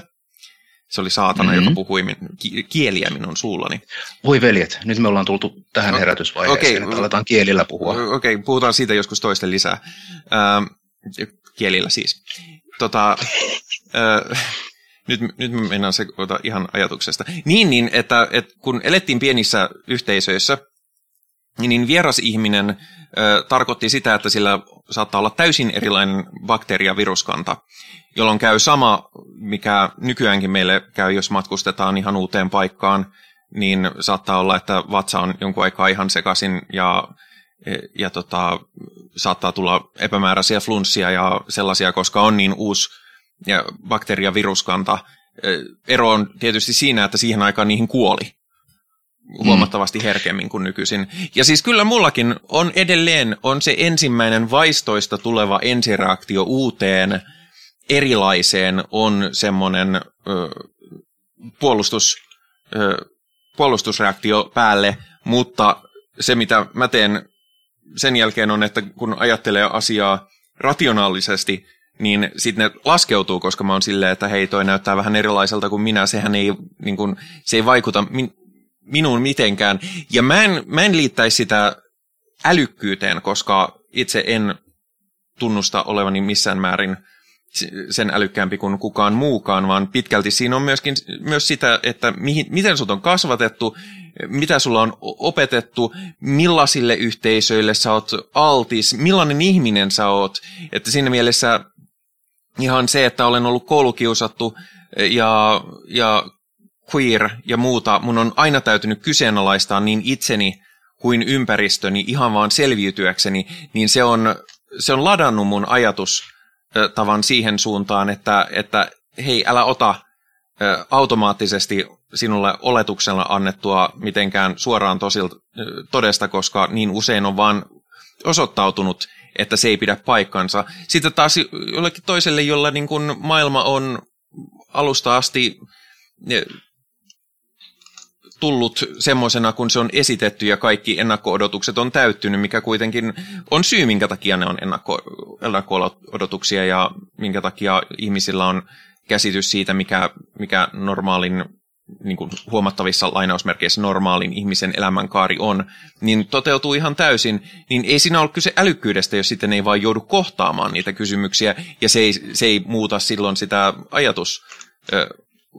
ajatustapaakaan yhtään kriittisemmäksi.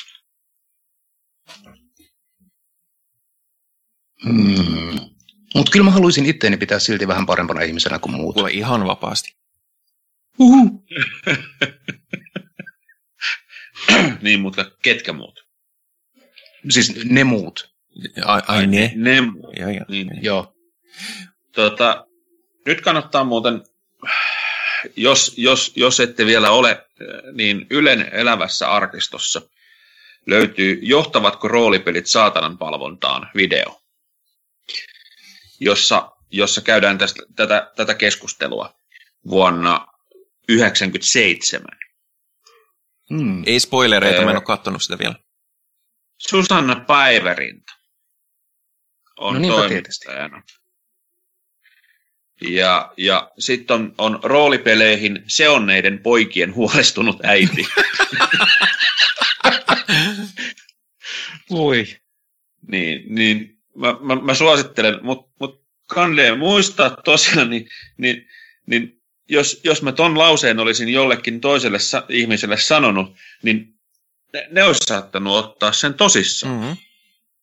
Mm-hmm. Mutta teillä on just se sama reaktio, mikä mulla on. Eli sille nauretaan, et koska se on niin utopista, niin se suosittelen. Voidaan vaikka laittaa linkki sinne meidän Facebook-sivuille siitä sitten. Joo, tehdään ihmeessä. Niin. Mutta kello näyttää sen verran, että oltaisiinko me taputeltu saatanapaniikki tältä erää? Me voisimme taputella saatanapaniikkiin kyllä. Siis koska me ollaan eletty sitä ja saatanapaniikki ei väittäisin, että se ei koskaan ole ohi niin kauan kun eletään kristillisessä hegemoniassa, niin me kyllä saadaan aina palata tähän. Yksi, mikä piti mainita saatanapaniikin ihan hiljattaisista käänteistä, nimittäin tämmöinen uutisartikkeli kun Paavi, tämä meidän trendikäs populaari paavimme oli, olette ehkä kuulleet tästä, mutta katolisessa kirkossa on vähän tällaista kiusallista seksuaalista hyväksikäyttöä. Niin, Paavi oli kertonut kansalle, että se johtuu saatanasta ja kehottanut rukoilemaan arkkienkeli Mikaelia taistelussa paholaista vastaan. Tässä oli Paavin ratkaisu sitten tähän. Että. Sitten tietysti ollaan tässä, että protestanttien mielestä Paavihan on saatanasta. No siis Paavihan on siis antikristus. Se oli mahtavin Nemi-sarjakuvassa oli semmoinen strippi, jossa ne miettii, että miksiköhän Paavilla on aina semmoinen korkea hiippa, kun se on nimellä ja muuta. Ja sitten siinä näytettiin, kun Paavi ottaa sen pois ja siellä on pirun sarvet siellä hiipan alla justiinsa sopivan. Mutta tämä on tämmöistä kristittyjen sisäistä kahnausta, joka ei liity oikeastaan meihin mitenkään. Mutta sitä on hirveän siistiä seurata. Se on ja kyllä se saatanapaniikista saadaan vielä ohjelma, jos toinenkin. Kyllä.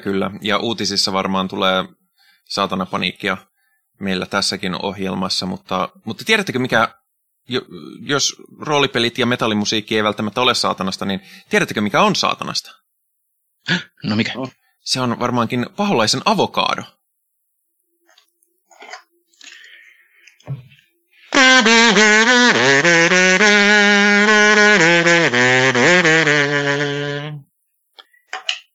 Minä haluaisin toivottaa teidät tervetulleeksi paholaisen avokaadoon, joka on suora käännös englanninkielisestä termistä The Devil's Advocate.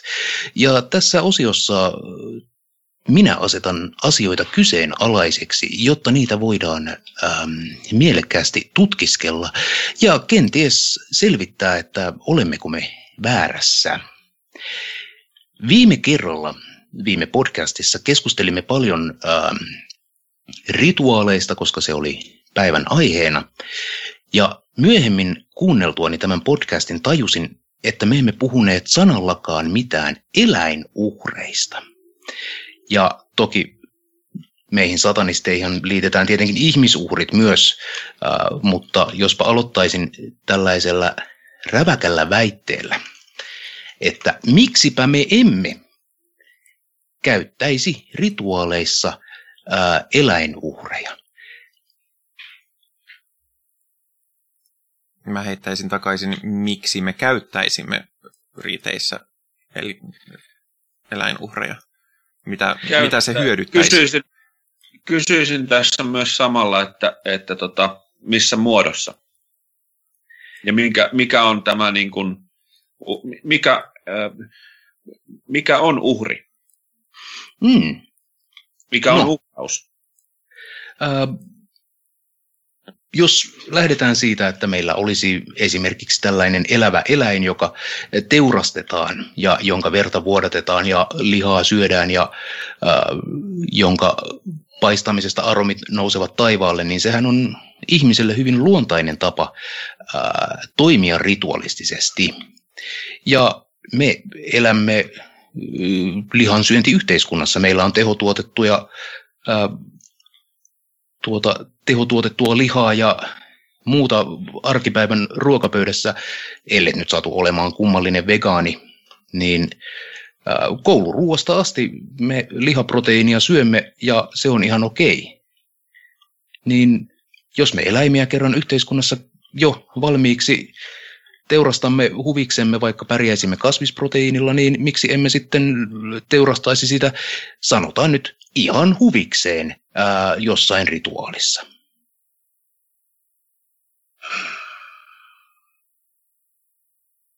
Ja mä toivon, että kerrotte mulle miksi, koska mä haluan tulla osoitetuksi vääräksi tässä asiassa. Siis mun mielestä se on mielenkiintoinen lähtökohta, koska liittyen vielä siinä mielessä meidän edelliseen podcastiin, että me puhuttiin aika paljon siitä, että periaatteessa mikä tahansa voi olla rituaalia, niin kuin sä sanoit, että esimerkiksi grillaaminen voi olla ritualistista ja muuta, ja siihen liittyy kuollut eläin, ja ei se eläin ole niin kuin sattumalta kuollut, kyllä se on tapettu ihan niin kuin tosi mielessä ja tarkoituksella. Mä henkilökohtaisesti palaisin tähän Satanic Templein periaatteeseen, koska vaikka en kaikessa olekaan järjestön kanssa yksimielinen, niin periaatteet allekirjoitan aika hyvin, niin on se, että minä suhtaudun kaikkiin olentoihin empaattisesti ja suon mielelläni kaikille eläville asioille yhtäläiset oikeudet. Mä en syö lihaa, joskaan itse asiassa eläinoikeudet oli mulle sekundaarinen syy siihen. Mä lopetin lihansyönnin pääosin ilmastosyistä, koska me nyt vaan yksinkertaisesti eletään ilmastokatastrofin akuuteinta aikaa, niin kuin, tai sen estämisen kannalta akuuteinta aikaa. Mun kysymys on enemmänkin se, että mikä on se, mitä eläimen tappamisella haluttaisiin saavuttaa? Kenties siitä saataisiin vain mielihyvää. Ja mielihyvän nimissähän me jo tapamme eläimiä. Mm. Niin onko tämä nyt sitten lopulta niin eri asia? Sinä saatat tällä hetkellä, mä oon tänään just nimenomaan tutkinut vähän tätä whataboutismia. Joo. Niin minä luulen, että tässä tullaan hieman ehkä siihen. Voi pahus, sä näit mun avokadoverhon läpi. Mm. Haluatko laajentaa? Mitä tarkoitat whataboutismilla tässä kohtaa? No siis sillä, että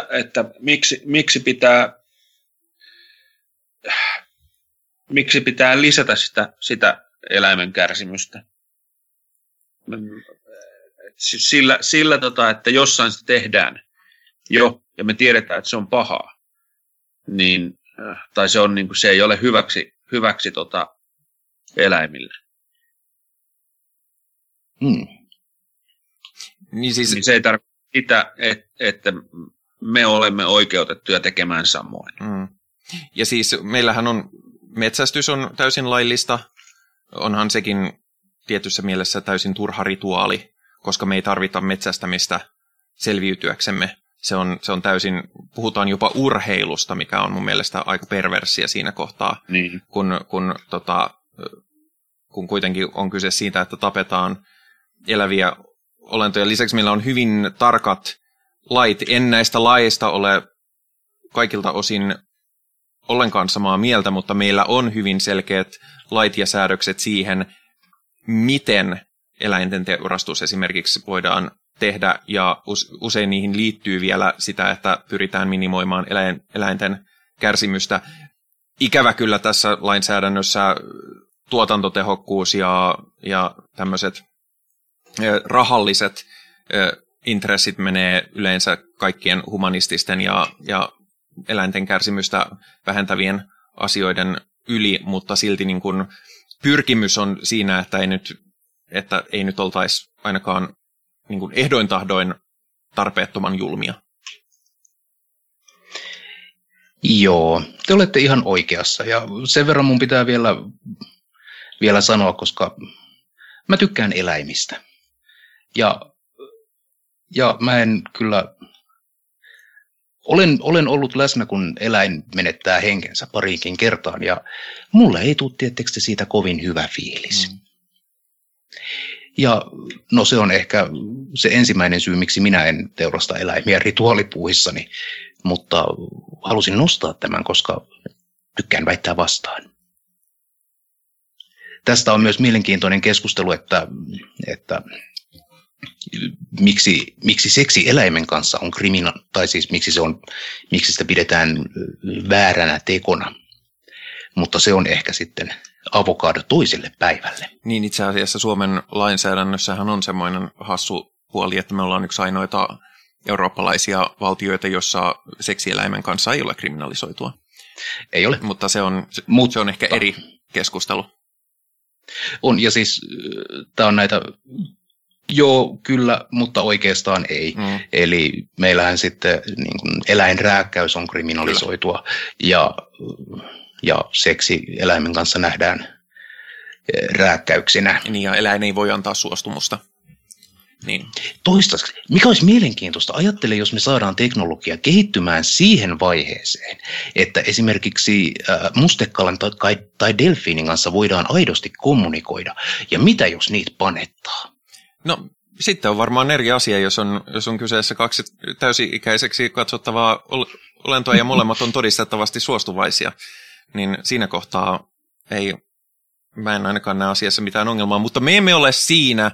Sen sijaan olemme siinä, että on aika lopettaa tämänkertainen jakso. Jälleen kerran kokoelman loistavia soundklippejä, jotka voi ottaa täysin pois kontekstista ja vahvistaa kaikki ne ennakkokäsitykset, mitä satanisteista on.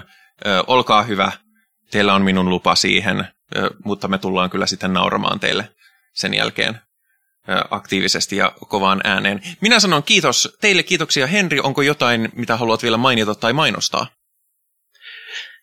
Eipä juuri. perkeleentemppeli.com, ja meidät löytää sitten sekä Facebookista että Discordista että milloin mistäkin. Tällä kertaa ei ole sen radikaalempia asioita infottavaksi. Ja kiitos myöskin Toni. Haluatko sinä mainita tai mainostaa? Mitään mainostettavaa ei ole eikä muutenkaan. Kiitoksia taas. Oli mukava keskustella. Kyllä. Minä olen Pii. Minut löytää tämän podcastin lisäksi Kinosilmä-podcastista, missä puhumme Uumajassa asuvan elokuvaohjaajan kanssa elokuvista, ja sitten ohjelmasta Yhdeksäs taide, missä sarjakuvan tekijät puhuvat sarjakuvista ja niiden tekemisestä.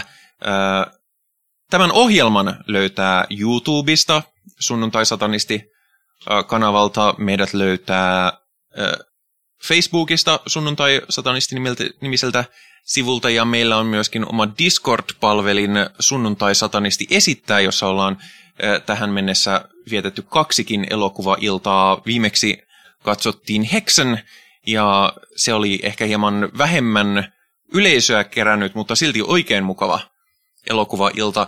Ja hyvin viime hetken mainos, nimittäin 31. päivä, eli nyt tulevana maanantaina, ja tämähän ilmestyy sunnuntaipäivän aikana, joten ymmärrän, että jos mainos tulee myöhässä siitä, kun kuuntelee, mä yritin ehdottaa, että mitä jos vähän myöhemmin, niin ehditään mainostaa paremmin. Mutta näitä on tulossa siis muitakin. 31. päivä maanantaina kello 18-20 satanistit lukevat raamattua. Se tapahtuu tosiaan Sunnuntai-satanisti esittää Discord-kanavalla, ja ensimmäinen luettava kirja on Raamatun, meidän tuntemamme Raamatun ensimmäinen kirja, Genesis, eli ensimmäinen Mooseksen kirja, ja sitä lukekaamme ja analysoikaamme. Mä en vielä tiedä, uskallanko mä luvata olevani paikalla, koska mulla alkaa sinä päivänä ammattikorkeakoulu, niin voin olla ylikuormittunut, mutta... Jos minulla ei ole jonkun päätä kainalossa, niin siitä pitää äkkiä hankkiutua eroon kuin todistusaineistosta ikään, niin minä olen paikalla lukemassa kuin piru raamattua, koska tämä on paras juttu ikinä. Minä olen raamatun parin kertaan lukenut ja opiskellut, ja voi veikkoset, siitä riittää kyllä vähän sanottavaa. Kyllä, ja siis linkin ja kutsulinkin siis tänne Sunnuntai-satanisti esittää Discord-kanavalle löytää meidän ohjelmamerkinnöistä linkitettynä toki siellä meidän Facebook-sivuilla ja myöskin YouTube-videoiden kuvaustekstissä. Mutta nyt minä kiitän teitä kaikkia ja tätä myöten minä sanon heipä hei. Heipä heillä.